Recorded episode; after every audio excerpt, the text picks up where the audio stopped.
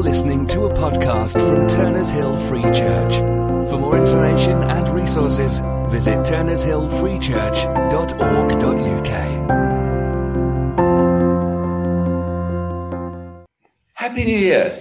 Happy New Year. Uh, this is a collective hug. Thank you. Uh, this is a collective kiss.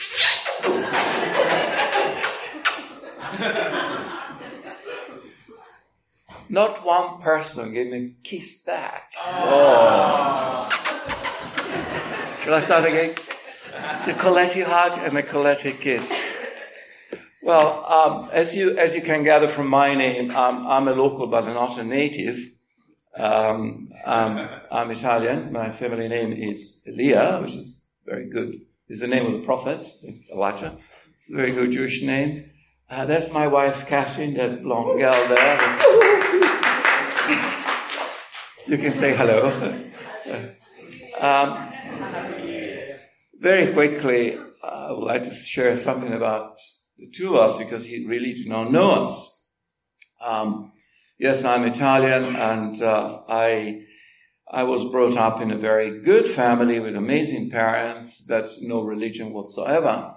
We we were very secular in a sense, very strict morally, um, and but but no, really, not much respect for religion. Yes, but everything was very private, and and so in my uh, teen years and in my early years, uh, in my twenties, um, I lost all faith. I believe nothing.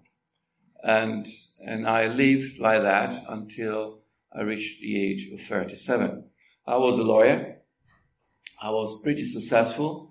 Um, I think it was in 1986. There was a book published uh, called the 500 in which they listed the best 500 lawyers in the world. And I was in the book. this is um, to show you how humble I am. You know, I'm, I'm very proud of my humility, and um, I'm internationally known for it. Um, so I was pretty successful, and in the early 70s, there were new financial markets opening everywhere in the world, and um, I was a partner in a very large firm based in Rome, and we decided to open an office in London. I was a bachelor at that time, um, and uh, that was the type of work I was doing, banking, corporate finance, all the sort of things see, you see on the front page of the Financial Times. I was doing it. Um, so I, I, moved to London with the intention of staying two years maximum, maximum free, no more. Um, this was 1977. So I'm still here. Um, so God had different plans. And then, to make the story very short, eventually um, somebody invited me to a meeting. I had no idea what a meeting could be. I thought it was people discussing philosophy, religion, or something like that. Actually, it was in a church. Uh, I haven't been in any church, well, any kind, for I don't remember how many years. Probably the last time I was there was for a funeral or, or a wedding or whatever. Um, um, but I had a vague idea of what you do in church. You know, everyone standing with a piece of paper as far as possible from his nose and singing all together and getting absolutely bored. And if, if a service is not boring, it's not a good service. I mean, quality of services are measured in boredom. Um, yes. Um, and, um, you know, some, some pastors and leaders have the amazing, amazing quality and incredible love for their own people that bore them to death, so they go straight to heaven. Um, uh, but this particular church, there were people dancing. Can you imagine that? Dancing in a church, jumping up and down, clapping their hands, clapping in a church, raising their hands. Can you imagine that? I was utterly scandalized. I said, yuck, what is this? But at the same time, um, they were preaching and singing, I don't remember what, but there were two words that struck me as never before uh, God and love. I vaguely thought that maybe there was a God somewhere, but my life was none of his business. And, um, and whatever he was doing was none of my business. But I never heard that he loved me. And he struck me so much. And he loved me as I was for no reason.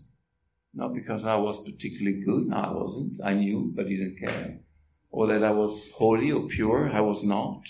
Or uh, because I was a nice person, I was not. I was arrogant, I was full of pride, and I was despising everyone. People were afraid of me.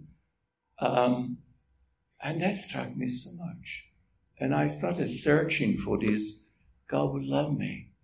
And it took me months and months and months, and I started going to that church, but I didn't understand a word of what was going on. It was too strange for me.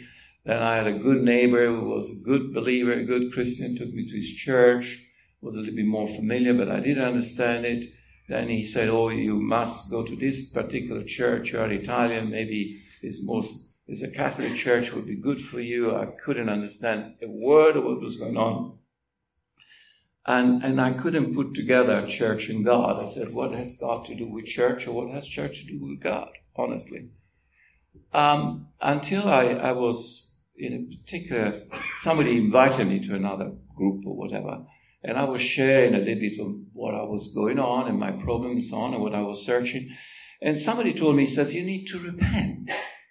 And I said, what's that? And how do you do that? What does it mean to repent?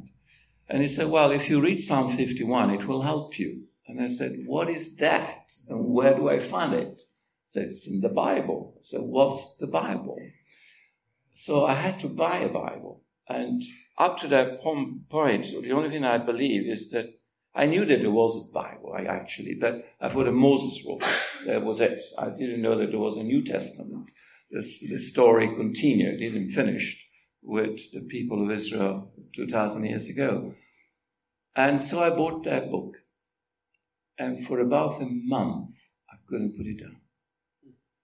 I read it night and day. I couldn't work. I couldn't do anything. The moment I open it, it's like something was coming out of the pages and was reading me. I was not reading the book. The book was reading me, was alive. And life was coming. And I, and I still have my first Bible. It's kept together with, with a lot of sellotape and so on, falling apart and a lot of underline, underline, question marks, exclamation marks. What does it mean? What it is? I read the whole thing, all the genealogy, all the battles, everything, again and again and again and again. I could not put it down. And by reading that book, I realized that that love, that God of love manifested himself by giving me the person, by giving me Jesus. And I realized that that was the answer was not going to a church, not searching, not studying, not reading, but to encounter a person. And I encountered Jesus. And I, no one ever led me to do that or said anything. And he said, uh, uh, I just, by on my own, I said, Jesus, if you are who you really are, who you claim to be, the Son of the living God, take me. Take my life. I had no idea what to do with it. There were no angels flapping their wings, no trumpets, nothing. But things started moving very, very fast. There was an acceleration. Um, and I, there was a time in which I was traveling back and forth between Rome and London. I was working a little bit in Rome, a little bit in London. Um, and at a certain point, I started feeling this desire to go to church, which was very strange because I didn't understand church, honestly. I still don't. Uh, one day I will see the Lord face to face and say, Lord, why did you invent church? But church is necessary. Church is negotiable. Church is another manifestation of the love of God. You are the love of God in front of my eyes. And you reflect the glory of God. With an unveiled face, I can see the glory of God. I look at you and I love you. I can't stop it because you're so beautiful. Uh, you're so gorgeous, so you really reflect the glory of God. I can see Jesus in each one of you. And that shabba boom, ba boom, ba boom, fireworks. And um, so I went to a church and I saw a poster saying Wednesday night prayer meeting. I said, well, that's interesting. let's see what it is. And it was a charismatic prayer meeting. And they were talking about the Holy Spirit. I had no idea that it wasn't a Holy Spirit, a little bit like the people in Ephesus. And these people lay hands on me. And it was really pam, pam, pam, pam, pam, you know, just seven cavalry coming together with fireworks, you know, New Year's fireworks, everything happened. And, um, and, and what happened is that I, I felt this incredible intense heat going from my head to my toes. I was started speaking in tongues and I had no idea what it was. Um, and all the bitterness, resentment, loneliness, rejection, fears that I had in my heart that just disappear like that. And in a split second, I knew that I had no sins whatsoever, and I was at perfect peace with my God. And then I started looking at these people around, and they they were mainly elderly ladies. I love elderly ladies. I'm an elderly man, so I love elderly ladies. Um, don't ask me about my age. I'm not 100 yet, but I'm on the way. Um, um, and looking at these people, and their faces were transforming from my own eyes, and they were gorgeous, beautiful. It was like watching a film. You know, when you see something, a face, they were the same features, but they're totally transformed. It was, and I said, "This is God is real." God is the supernatural God doing something if it was supernatural. I'm, I was a lawyer with what do we call a hard-nosed lawyer. I didn't believe in anyone or anything until it was proved to me. Really hard proof. And then I could see with my own eyes the amazing beauty and splendor on the faces of these people. And at that point I said, well, I see Jesus on their faces or uh, uh, or I have the love of God in me and I love them with the love of God. Actually, I saw the glory of God reflected on their faces and I can still see it. At times I really see, I, I look at people and probably they think that I'm a little bit gaga because I'm staring at them and I, I can't take my eyes off and I see the beauty and the splendor of Christ, the splendor of our God. And that changed my life dramatically. After a few months, uh, I I started going occasionally to that prayer meeting, and and, and then one day I decided I, I I I was happy because then I changed firm. I moved to another firm. I was still in London, and I was doing extremely well with my work. I knew Jesus. I was enthusiastic about the Lord and enthusiastic about everything, discovering every day a little bit more about the Lord but I was still a single man. And, and one day I prayed and says, Lord, if you want me to have a companion, please send one. Otherwise, forget it. That was my prayer. Still, my prayers are very, very short. So, Lord, heal so and so, pay the bills, fix the car. Thank you, Lord. Amen. Um, and, and after I prayed that way, I went to that prayer meeting where there were all elderly ladies, so chances to meet a young girl were zero. And that young blonde girl came in, and I said, Oh, um, that was on a Wednesday that we met on a Sunday, on a, Saturday that we met on a Sunday. I said, Would you like to marry me? And she said, Yes. the reason she said yes is that I had a large, very large, big dog called Moses. And, and Catherine loves big dogs. She believes that heaven is millions and millions of big, large, shaggy dogs.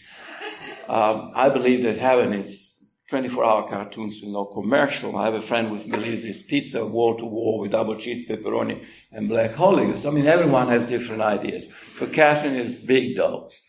So she married me to get the dog, and two months later, later we married. We've been married now 38 years and still working. We do not have a dog, but she still loves me. Um, and so, and then I, I, I started being involved in all sorts of Christian works, you name it, I was doing it. Somebody once uh, told me, says, you are like an American Indian with all the scalps outside your tent. You know, I was director of these, the trustees in 25 different trusts and uh, involved in this, this, this ministry, that ministry, blah, blah, blah. I don't know how I could do all of that and still, still having an extremely demanding profession and keeping very, very busy. And then one day I heard the Lord, God speaks. Very loud and clear, and we can all hear it. You don't have to be very special. He can really hear. If you just pay attention, he does speak. And I heard the Lord saying, Leave everything. Make an empty space, and I will fill it. Now, I you know, I started resisting that a little bit. And then I tried, but the pressure was such, and I, I could feel the pressure, I could feel the pressure, I could feel the pressure constantly. And I would talk to Catherine, Catherine was not convinced, she said, God is not God. And, and, but the pressure was such. And then I tried to explain him. I said, Can, may, maybe there is something you don't know. Can I explain it to you?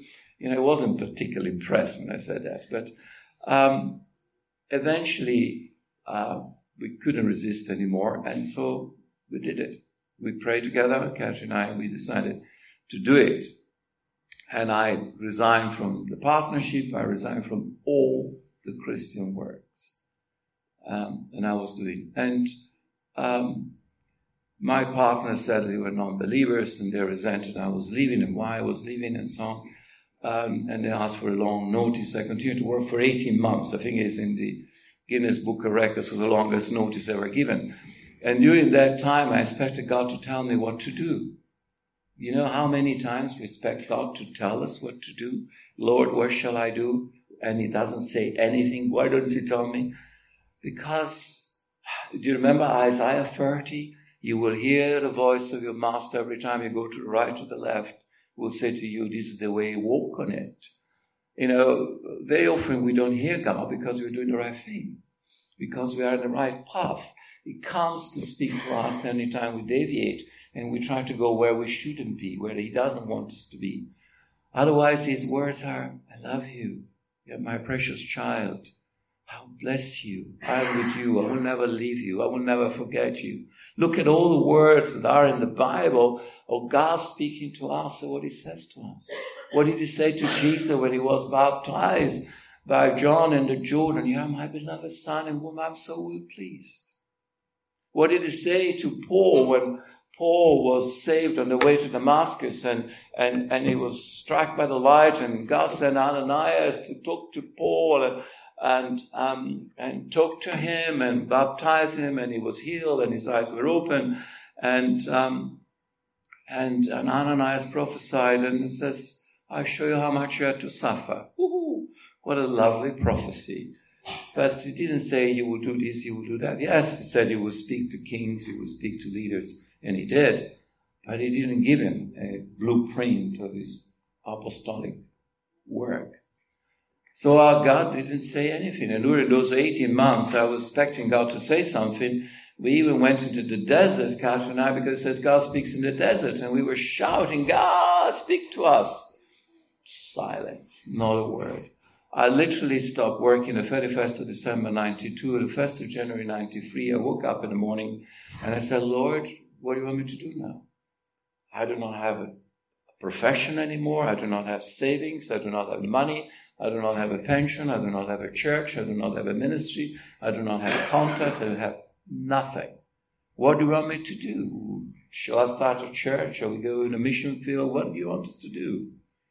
Nothing. I'm still waiting for God to tell me what to do. He never told me. And the same day, by lunchtime, we received two invitations, one to go to America and one to Sweden. And ever since, we never stopped traveling. I don't know why God wants us to go. And, and He sent us to places where most people have never been. In the same year, I don't remember which year it was, but we were, I was on my own with cannibals or former cannibals in Tanzania. Catherine couldn't come for various reasons, and, and probably was one of the few times we, we didn't go together. But they would not have been interested in, in Catherine. But when they saw me, these people, oh, too much grace, Lord, you know, because, ah, there was so plenty of me. Um, um, I, am not boasting about anything, but I, I, was there a week with these people in a very remote part of the country where no one goes. I think 2,000 people came to the Lord. The blind seeing, the lame walking, and so on. Um, and the same year we were in a prison in Argentina, in remote villages in Nepal where no foreigner has ever been, in the jungle of Borneo, uh, places that we could only reach by boat on the river. It took us two days to go there.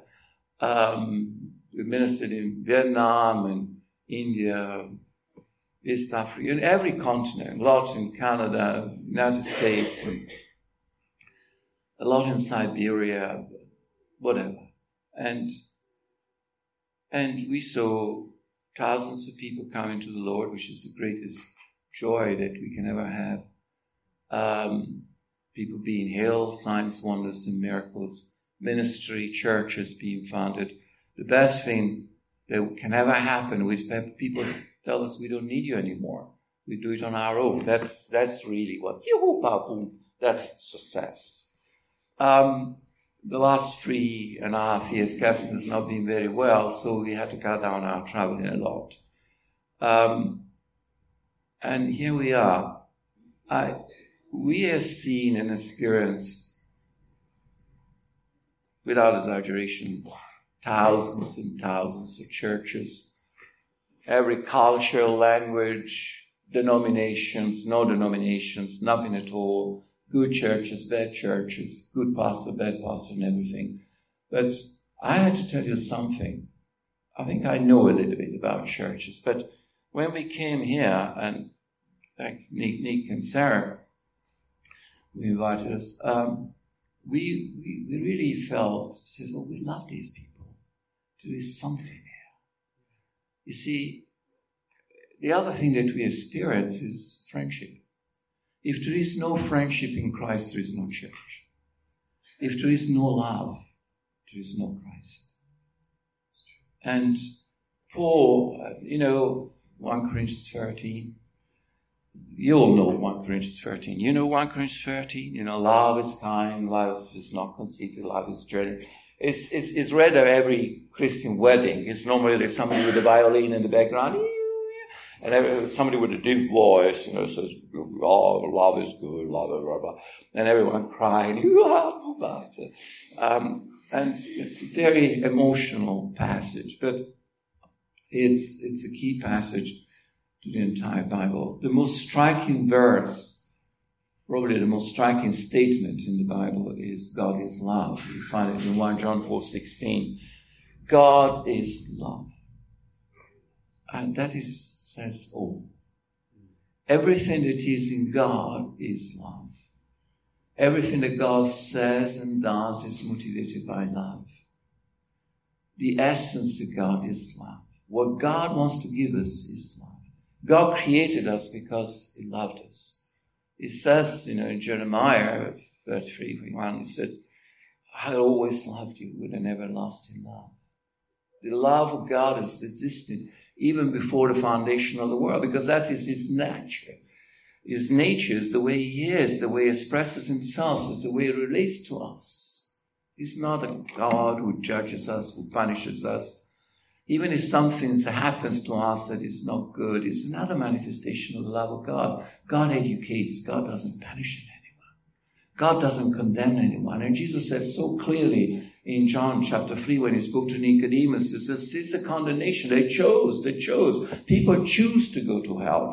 People choose to go away from God. People choose their damnation. People choose their punishments. There is nothing evil coming out of God. God not, cannot do it.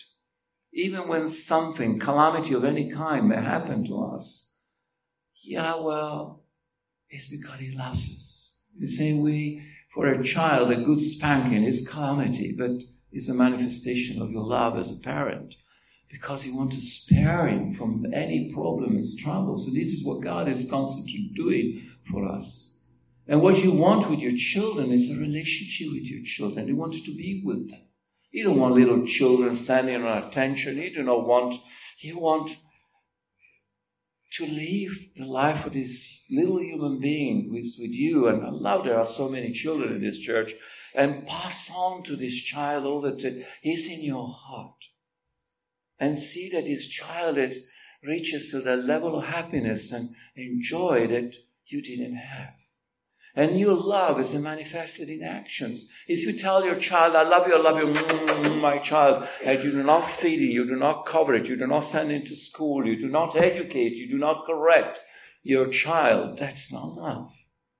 Love is in action. The love of God is love in action. For us can be an emotion. And we, if we reduce our relationship to emotions, we reduce them to nothing because emotions are at times misleading but not everlasting.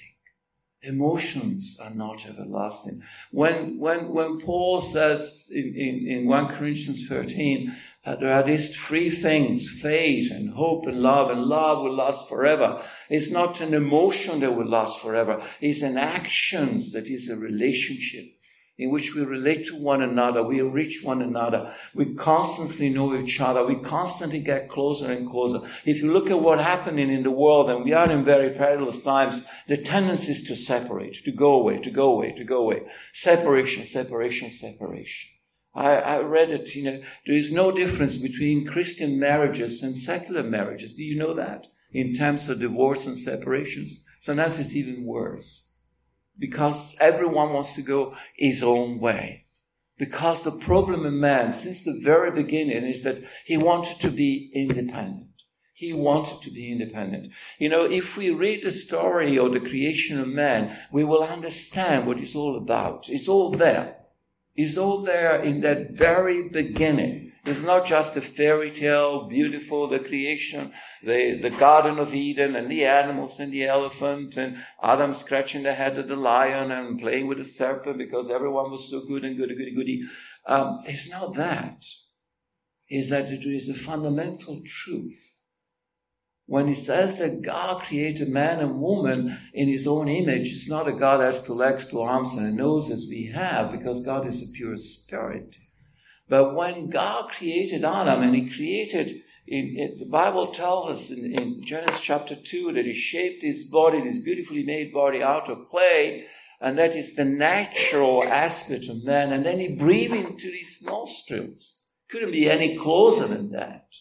And he breathed a spirit, a ruach, that came out of God.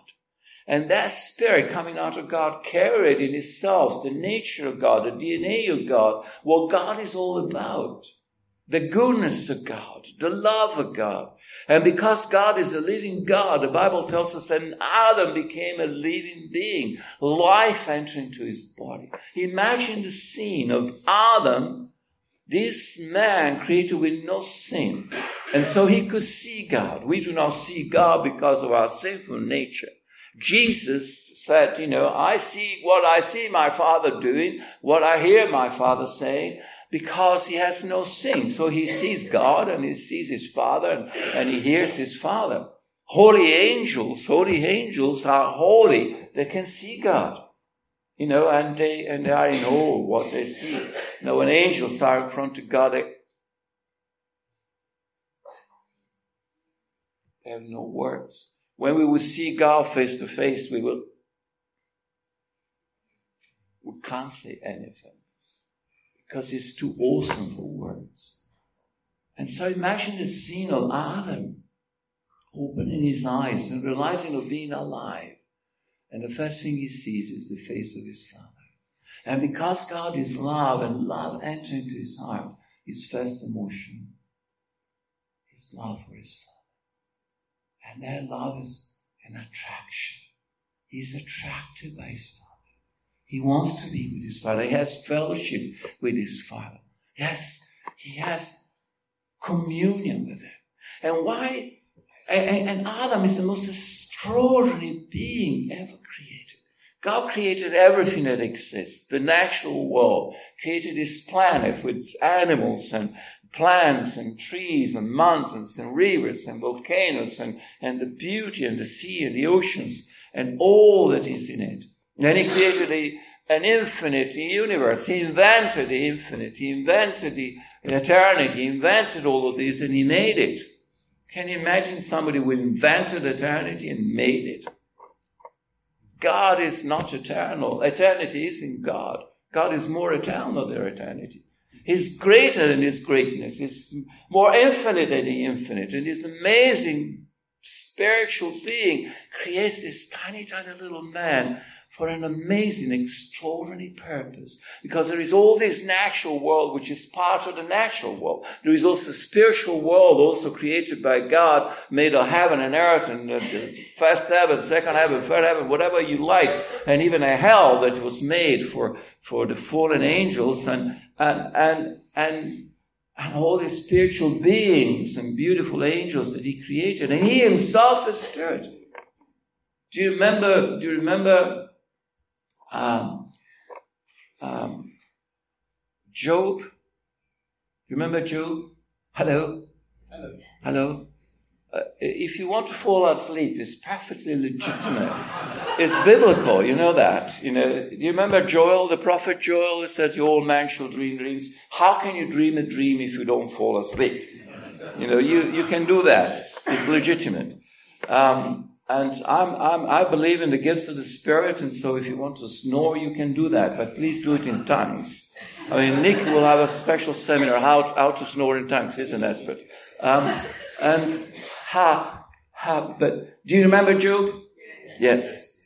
You know, of all countries where I love to preach, America is my favorite because people people react with you and so you say something, preach your brother, say that, yeah, well, that's good, brother, yeah, good, good, uh, ah, that's great, good, more, more, brother, more, yes, preach. Once one guy says, ride that horse, brother.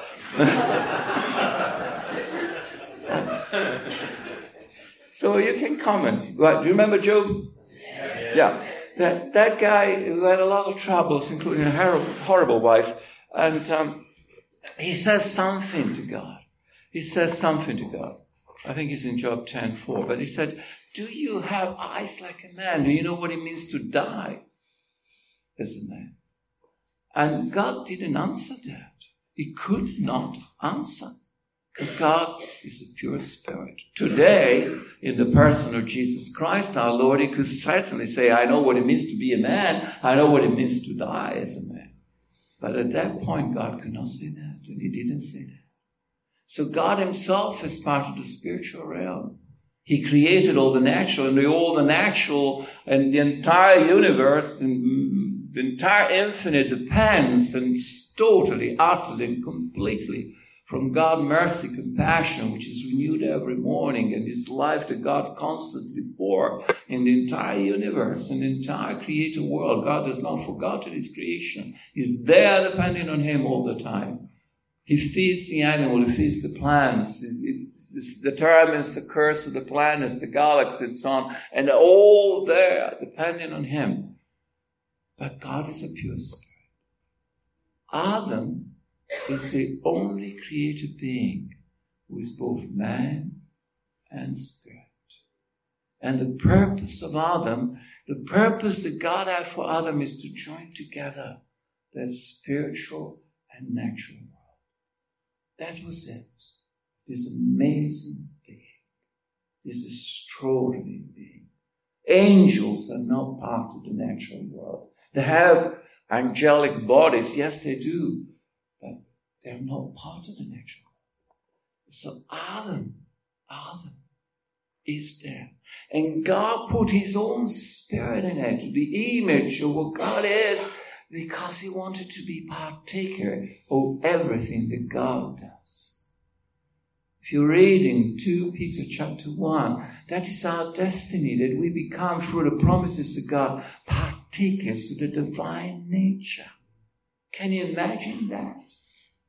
I mean, I'm a man, a man, a man, and for I've been created a man. For all eternity, I will be a man. I cannot be anything else but a man. I will not become an angel. I'm a man. And my God is my God. He is the God. I'm, I'm, I'm man. He's the creator. I'm the creature. He's the savior. I'm the saved. He's the redeemer. I'm the redeemed. He is the Lord. I'm the servant. He's the king. I'm the subject. For all eternity. And he wants me to be part of what he's doing. And he wanted Adam to be part of what he was doing. And he wanted to have a relationship with Adam. And he wanted to impart on Adam all that he has. There is a little, little tiny scenes in Genesis chapter 2 when God called all the animals in front of Adam to see how he named them. Why did God do that? What was the purpose of that? Do you have any idea? Authority. I think it was something else. Could be, yes, because He gave authority on all the animals and all creation of this earth to put this planet under our own authority. But God wanted Adam to be partaker. Adam could not create anything, of course. Only God can create.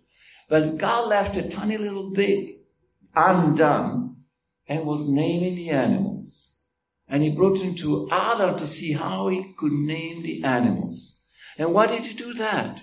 You know, it's like a man who builds a house. The house is perfect, it's finished, it's done, it's completed, everything is in the right place, and yet there is, let's say, a nail that is still to be put into place. And this man has a little boy, a little tiny toddler, and, and he says, son, take a hammer and put that nail into place. And the little boy, bing, put the nails into place. And, and the father says, well done, son. We made a house. Of course the boy cannot do it. But the father loves his son so much that he wants it to be become partaker, partaker of what he's doing. And God wanted Adam to be partaker, but even by giving authority all the natural world, because he had an even greater authority to put together that spiritual and natural. That was the destiny of Adam. But then he failed miserably and terribly. And he, and, and he failed for a very simple reason. He wanted to be independent. Um, Adam did the same thing that the prodigal son, remember in Luke 15, did. You know, he wanted what God had, but he didn't want a relationship with God. The prodigal son wanted the money of the father. Give me my money, give me my money. But he didn't want a relationship with the father. He leaves the father and goes away. He wanted to be independent. He wanted the, the, the possession of the father, but he wanted to manage on his own, not with his son. This has been the problem since the very beginning. We had no idea why Satan fell we, we, we read a little bit in, in, in uh, Isaiah 14 and Ezekiel 28. We really don't know. One day it will be revealed to us. But Satan was the most beautiful of all angels. He was full of wisdom and splendor and glorious, amazing and powerful. Yeah, boom, ba ba, ba boom, boom, ba ba, boom. Amazing creature. And all angels, all the angels see the face of God and they're so captivated by what they see they cannot keep their eyes off. And of course they can only do the will of God. But Satan, for some reason we do not know, suddenly looked at himself and he said, wow. You know, the moment we look at ourselves and we say, wow, that's total failure. Total failure. Total failure. The greatest man is not in what he can achieve. The greatest things a man can do is to make himself dependent on God. And when Satan said, Look at me. I'm so powerful, so beautiful. I have such a big church. I'm such a good preacher. I'm such a good pastor. I'm a, such a good uh, Christians. I go to church every Sunday morning. Do you know the story of John Smith? You know John Smith, who died and goes to heaven? Don't you know that story? You know, John Smith dies and goes to heaven, and he meets Peter at the gates of heaven, and, and Peter says, What do you want? He says, I want to come in. I'm a Christian. Uh, and Peter said, Well, but what's your name? John Smith. Peter has this enormous book, you know, enormous book, and started blowing through all the pages of the book, and, uh, and John Smith, John Smith, and I said, I'm sorry, but your name is not in the book. And he said, there is something wrong in your book. You know, you better correct it. You know, it's not right. I'm a Christian. You know, I was a baby and I was newly born and in that church believe in baptizing babies and, and I was brought to church and one hour Sunday morning they baptized me. Then my mother took me to church every Sunday morning for one hour. Then I grew up and my father took me to church every Sunday morning for one hour. Then I married in church Sunday morning one hour. The service was one hour. And then my wife took me to church every Sunday morning for one hour. And then I died. There was a funeral one hour in church Sunday morning. I am a Christian, so I want to come in. And Peter said, Well, I'm very sorry. Please calm down. But, you know, I believe you are an honest man. I believe in what you're saying. Uh, it's very regular. Your name is not in the book of life, but you may come in for the rest of eternity. one hour every Sunday morning.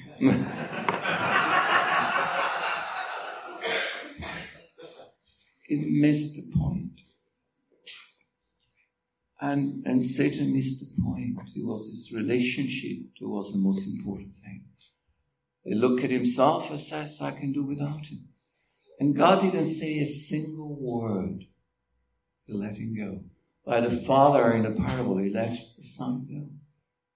And ever since, you know, the problem of Satan is that he's a spirit, and so for him there's no shedding of blood. Without shedding of blood, there is no remission of sins.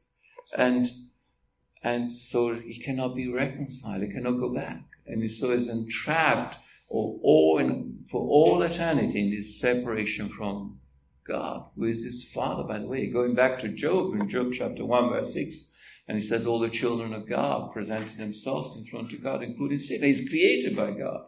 So in a sense, he's his father. And he cannot go back to him. And ever since he hates everyone who has a relationship with God as a father and knows how to depend on him. Because he wants everyone to be independent. So everyone his own way. Everyone separated. Everyone going out. Even, even thinking about marriage that we mentioned before, you know, God says in, in Genesis chapter 1, it says, you know, created man and woman. In his own image, he created man and woman. Um, in the rabbinical tradition, it says at the beginning there was man, Adam, whoever the created being was, was both man and woman together. But actually, that is not true. There were man and woman, but the way he created them is because they were attracted to one another. There is an attraction going, a convergence and convergence. And this is what we need, is convergence one towards the other. Looking at one another, being attracted by one another, looking at the diversity that we have in one another. We are so different. We have different culture. We have different traditions. We have different races. We have different mentalities. And instead of saying, this separates me from you, this unites me to you because you have something I do not have. And I can be enriched by you. And that's the way God wanted all this convergence, constant convergence. And if we are attracted by one another, that's the reason why God pours His love in our hearts. Romans 5 5, hope does not disappoint us because the love of God has been poured in our hearts. And this is why Paul insists on loving and love one another. The one who loves has fulfilled the law and the prophets. The one who loves his neighbor has done everything. Because when this is love for no reason and we love and, and we can pour love and be attracted because love attracts. When we fall in love, we are attracted. When I fell in love with my wife and I had butterflies in my stomach, my eyelashes were going like this, and I was ah, thinking about this girl night and day. My friends told me that I was totally silly and useless because I was in love, but I was attracted by this girl. I wanted her to be part of my life. When we want everyone to be part of our lives. And God gave us a big blessing Give us a big lesson because Adam fell, fell in the same way that Satan fell and the prodigal son fell. He wants to be independent from God. I do my own things. When Eve looked at a tree and he says, Wow, I know as God knows, I don't need him. Did God say anything? No, he let them go. He let them go. He let them go. They wanted to be independent, they became independent. But something happened in the heart of Adam. The love went and was replaced by fear. When God was looking for him and he says, Adam, Adam, where are you? Where are you? Adam says, I'm naked, I'm ashamed, and I have fear. Fear separates us. Fear creates prejudice. Fear creates divisions. That church, that church. You know, we ministered a lot in Pakistan, Katrina, and the Pakistani Christians, believe me, are persecuted, actively persecuted, badly persecuted. What we hear, uh, television, radio, what we read in the news is nothing. It's the tip of an iceberg. We saw it. We lived it. Once we had to run for our lives. We had to run to the airport and jump on a fast plane. We had 20 million angry Muslims that wanted to chop our heads off. that's another story. We'll tell you another time.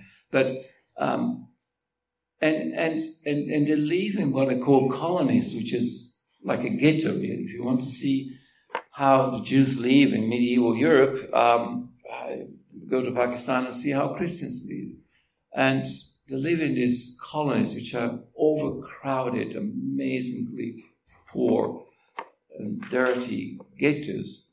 Um, but they had churches, they had church buildings the crosses and everything. And sometimes you see two churches, one next to the other. And you believe, he says, well, there's persecution here, and so they, they, they are united. No way. No way. And he said, you know, you oh, oh, oh, yeah, well, yeah, well, there's another denomination, there's another group. Oh, they are related to this thing in America. And, and we were so surprised because everyone wants to do his own thing. Everyone wants to do his own things. And, and so fear came into the heart of them. And then God sent them out. Do you think that He sent them out to punish them? What do you think? That's the question. What do you think? Was it punishment when God sent them out to the garden? You evil people, get out of here! And kicked them in the butts. Do you think that was the reason he sent them out? For safety. Any other idea? Because they have sinned? Yes, they have. Was a punishment? Education? Yeah. Quite drastic. you do not throw your children out if they are naughty. You give them a little bit of a spank if they need it, or you say, you, you put them in the corner for five minutes, but you don't throw them out. You love them so much that you want them with you. The reason is that there was another tree. There was a tree of life. If they stay there, they would have become immortal. And if they become immortal, the human race would have been immortal. And it would have been impossible for the man, Jesus, to give his life on the cross. Send him out was an act of love. Infinite love and compassion. Can you imagine the pain in the heart of God when he had to send his beautiful, amazing, extraordinary children for whom he had this amazing destiny to be partakers of his own nature, to be the point of contact of the natural and the spiritual, of all that he'd done, the center of everything that he did, created and made to send them away from his presence. What a pain. But that was the answer of God. And God so loved the world. The love of God is a love in action. It's not a feeling, it's not a sentiment, it's a love in action. God takes initiatives when He loves. And He says if we want to love as God loves, we take action. We take the initiative to love. We take the initiative to bless. We take the initiative to approach. We take the initiative to go. You know, when Jesus said, if you know that your brother has something against you, you go to him. Yes, good. And if you have something against your brother, you go to him. Hey, wait a second. Wait a second. Doesn't make sense. Why should I always go? Because, you know, for God, what's important is the final result, is the reconciliation. And the burden is always on us to take the initiative. Why does he command us to love our neighbor like ourselves? How do you love yourself? How do you love yourself? Do you think that I love myself because in the morning when I wake up and I go to the bathroom to shave, I look at myself in the mirror and say, What a handsome man. Look at that asked my wife, you know, when I wake up in the morning, it's not a very pretty sight, you know. you know, that's not particularly attractive. Or, uh, oh, I'm so intelligent, I'm so bright. And do you know why we have a flat forehead? Do you have any idea? Yeah? I said it after, yeah, after, he knows. You know, because, because how many times you say, how stupid I've been. Why did I do that? Why did I say that? That, you know, I know my limitation. I know the things that I do wrong. And, and, and, and we do know, do we love ourselves because that's so holy? We know our secret sins. Ask my wife, she can tell you a lot of stories. Um, we love ourselves for no reason. And so in the same way, we, we love one another for no reason, but because it's there. Because you are you and I'm I, and I'm in your relationship with you. That's all it's all about.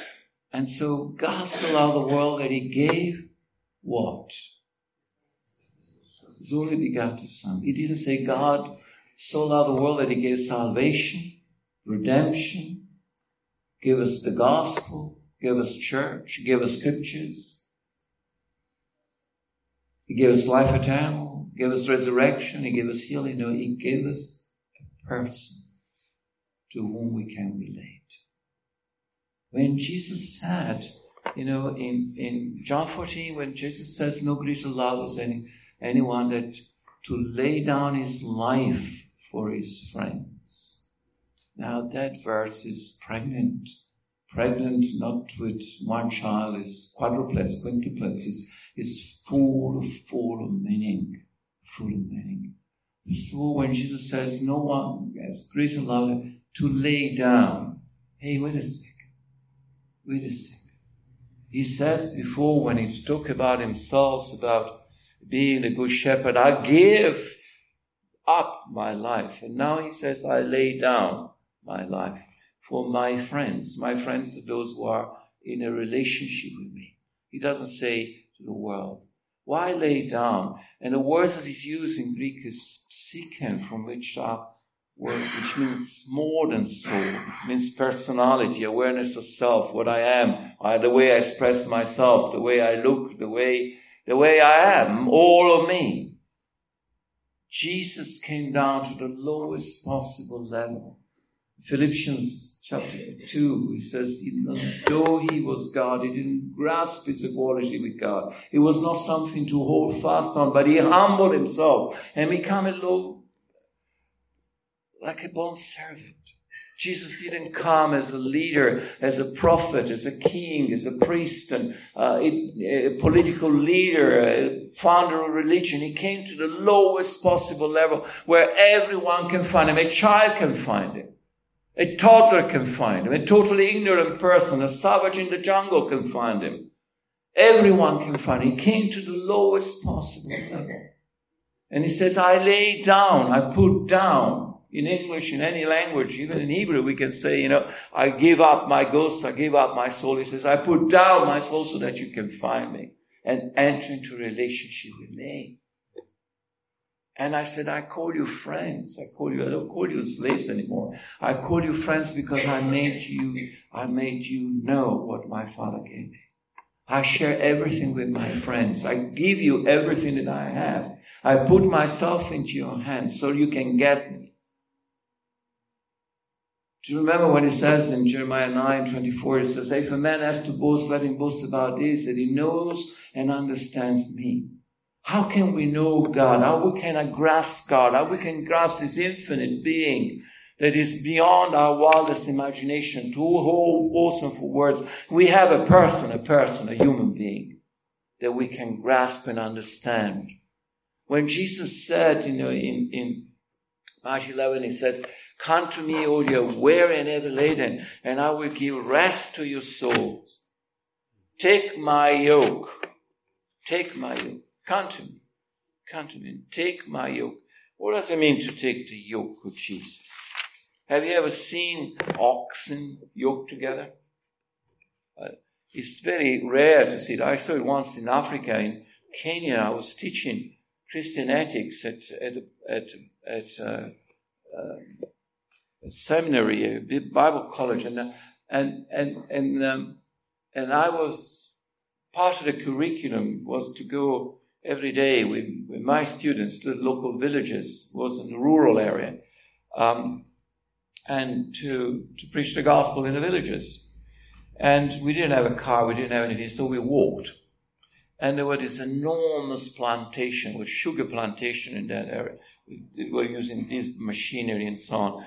And then we arrived at one point where the, the soil was very, was swamp. So there was no longer these big plantations, but they were cultivating rice It was the only thing that could grow there, and they couldn't use machinery. Our father was so poor, these poor people. And they had oxen, and there were these two animals, and one was a big one. They were big creatures, black ox. One was very big and one was smaller. And the big one was always on the outside. And when they were in a tight corner, the big one was pulling the plow and the other one was following. And I said, what a parable. You know, we are yoked to Jesus and he's the strong one. He takes us out of a tight corner. But when he says, take my yoke, he doesn't say, take my yoke Sunday morning for one hour. Take my yoke when you need me. Take my yoke when you have a problem. Take my yoke when you pray. Take my yoke when you read the Bible. Take my yoke full stop. And when I yoke, I'm yoke for a purpose. Because he said, and learn from me. Learn from me. So we are yoked to Jesus and we are yoked daily to Jesus. When Paul says in Galatians 2.20, He's no longer I will live, but Christ in me.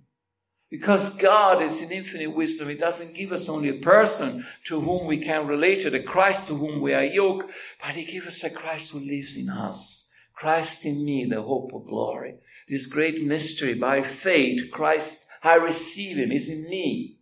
I receive the Holy Spirit. The Spirit dwells in me. The fullness of God dwells in me. Hey, going back to 1 John 4 16, when he said God is love, and he says, The one who abides in love abides in God, and God abides in him. Ephesians 3:19 to know the love of Christ that surpasses all knowledge so that we may be filled with the fullness of God. All of God in you. And the God who is in you is not smaller than the God, oh, I'm a big man, and, and it's not younger, I'm an old man, you're a young girl. It's the same fullness of God in us. You know, God loves us so much that not only wants to be with us, but is in, in us. Because we cannot understand it. Know God and understand God. How can I grasp the infinite God? I just receive it. And the life that now I live, this life, I'm not dying to myself. I die to sin. But the person I am is the person that God came to save. And He loves and cherishes and He wants. And He puts this life in me. He puts the fullness of Jesus and the fullness of God in me. And I have Him. And he says, learn from me. And he says, learn from me that I'm the King of kings, the Lord of lords, the Messiah, the Savior of the world. Learn from me all the theology that has to be known, all the books that have been written. No, he said two tiny little things. I'm gentle and lowly in heart. How can I be gentle? Can I be gentle in a deserted island? To whom I'm gentle? To the monkeys? To the parrots? I'm gentle in a relationship with another person. And gentleness is one of the fruits of the Spirit, Galatians 5. But that gentleness encompasses everything. I approach you. What a fragile, beautiful vessel I have in front of me. What an amazing person. What an amazing creature. What an amazing gift from God. He's given this man to be part of my life with all that he has, all that he knows, all that he represents, all that he can give me and enrich me. And I accept him. Remember in Romans 15 7? Accept one another. Just accept one another. As Christ accepted you. That's the true love. That God puts, puts that love in us so that I love Him like I love myself with the love of God for no reason. And lowly in heart. To what he refers is the relationship of Jesus with his Father. He humbled himself. The greatest things a man can achieve is not a big church, as I said before, but to become dependent. And Jesus learned obedience, Hebrews 5. Even if he was the Son of God, learned obedience for the things he had to suffer. He made himself totally dependent from the Father. Is exactly the opposite, the reversal of the attitude of Adam and Eve and the prodigal son by becoming and then he says, and you will find rest for your soul. But he gives us that peace, that shalom, which is not an absence of conflict, but that rest in which we are in a constant, perennial relationship with our God and with one another. Today, many churches that celebrate Epiphany, the manifestation of Christ to the world, to the Magi's, to the Gentiles. And today we want a manifestation of Christ in us. We want the fullness of Christ, the awareness that He's in us. I don't understand Him. I cannot grasp Him. How can I? How can my mind grasp God? We'll spend all eternity, every day, trying to understand and understanding a little bit more of what God is revealing about Himself. Even when I see in God, I will not be able to see Him completely. You know, I look at the horizon, I can see something, but there's a lot behind me. There's much more to be seen beyond that horizon. And I will always, always grasp more and more and more and more of Him. And become more and more and more like Him. The purpose of life is only one, is to become like Jesus. And the more we become like Jesus, the more we relate to one another as Jesus relates to us. And the more we relate to the Father and the Holy Spirit as Jesus relates to the Father and the Spirit. You want to do the works of Jesus? Remember in, in John um, um, 14 12, it says, You know, greater works you will do, those who believe in me uh, will do all works I do, even greater works. How can I do the works of Christ? Just by being like Christ. It's the only way. Do you want to do the works of Christ? We have to be like Christ. Do you want the fullness of the Spirit in you? The fullness of the Spirit is in Jesus because there is no sin. The more we are like Jesus, the more we learn from Him to be like Him, the more we relate to God the Father, the more we relate to the Holy Spirit, the more we see the work of the Holy Spirit manifested through us. You know, it's not by method that we heal the sick. It's not by praying that way or that way or doing this and that way. No, it's by carrying their presence, carrying their presence with us. The greatest, some of the most extraordinary miracles that Kat and I were witnesses when we did nothing. We said nothing. We didn't even know the things were happening, but we carried their presence with us everywhere. And when we carry their presence, things will happen around us if we want to make an impact on this world and change this world, it's not by our words. The world will not pay attention to what we are saying and less and less attention. And it will actually will become, we will be ridiculed by the world. It's by carrying that fullness of God with us. And that means accepting, loving, forgiving, being united. The tendency in the world, even in the church, even among a lot of Christians, is to separate, separate, separate, separate. Go in different direction. Go in different direction. Accusing one another. Once I had a dear friend and asked him about, he's a strong man of God. And, and, and he, I was asking his opinion on a certain mood or something. He said, I'm tired of all of this. Because Christians one day will all be together in hell because they send each other to hell. They accuse one another of this and this and that and that. Why, he said, we are becoming accepting. Of course, we cannot agree on everything. But it's perfectly legitimate to disagree. Do you think that God agrees with everything that we do and say, or think or teach, or agrees with our theology? Oh. Oh. oh. But we have this person, this gift of a person that we embrace. I can continue forever, I will not because I love you too much. And, and I would like to pray for you. And it's, it's a joy for Catherine and I that we, we found this church in which we, we see that we can receive so much. Um, because you have so much to give. You are the most we are the richest people in the world. And we desperately need that riches, which is not money, but everything that is in your heart we long to receive and to know and to explore and to be enriched. Enriched. Let me pray and we like to pray for people and then maybe later on, the end, or whatever you like. Because we need to worship God.